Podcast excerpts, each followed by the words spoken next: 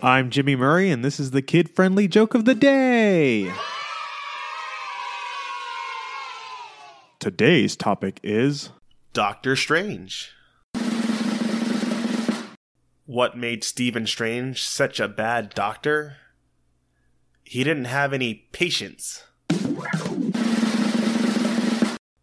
What was Doctor Strange's favorite food?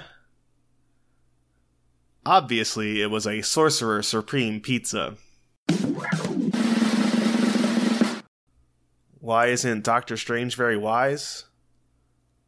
Well, he has great friends who give great advice, but they're always wrong. Don't forget to tell your parents to send us their suggestions and yours to at the Jimmy Murray on Twitter.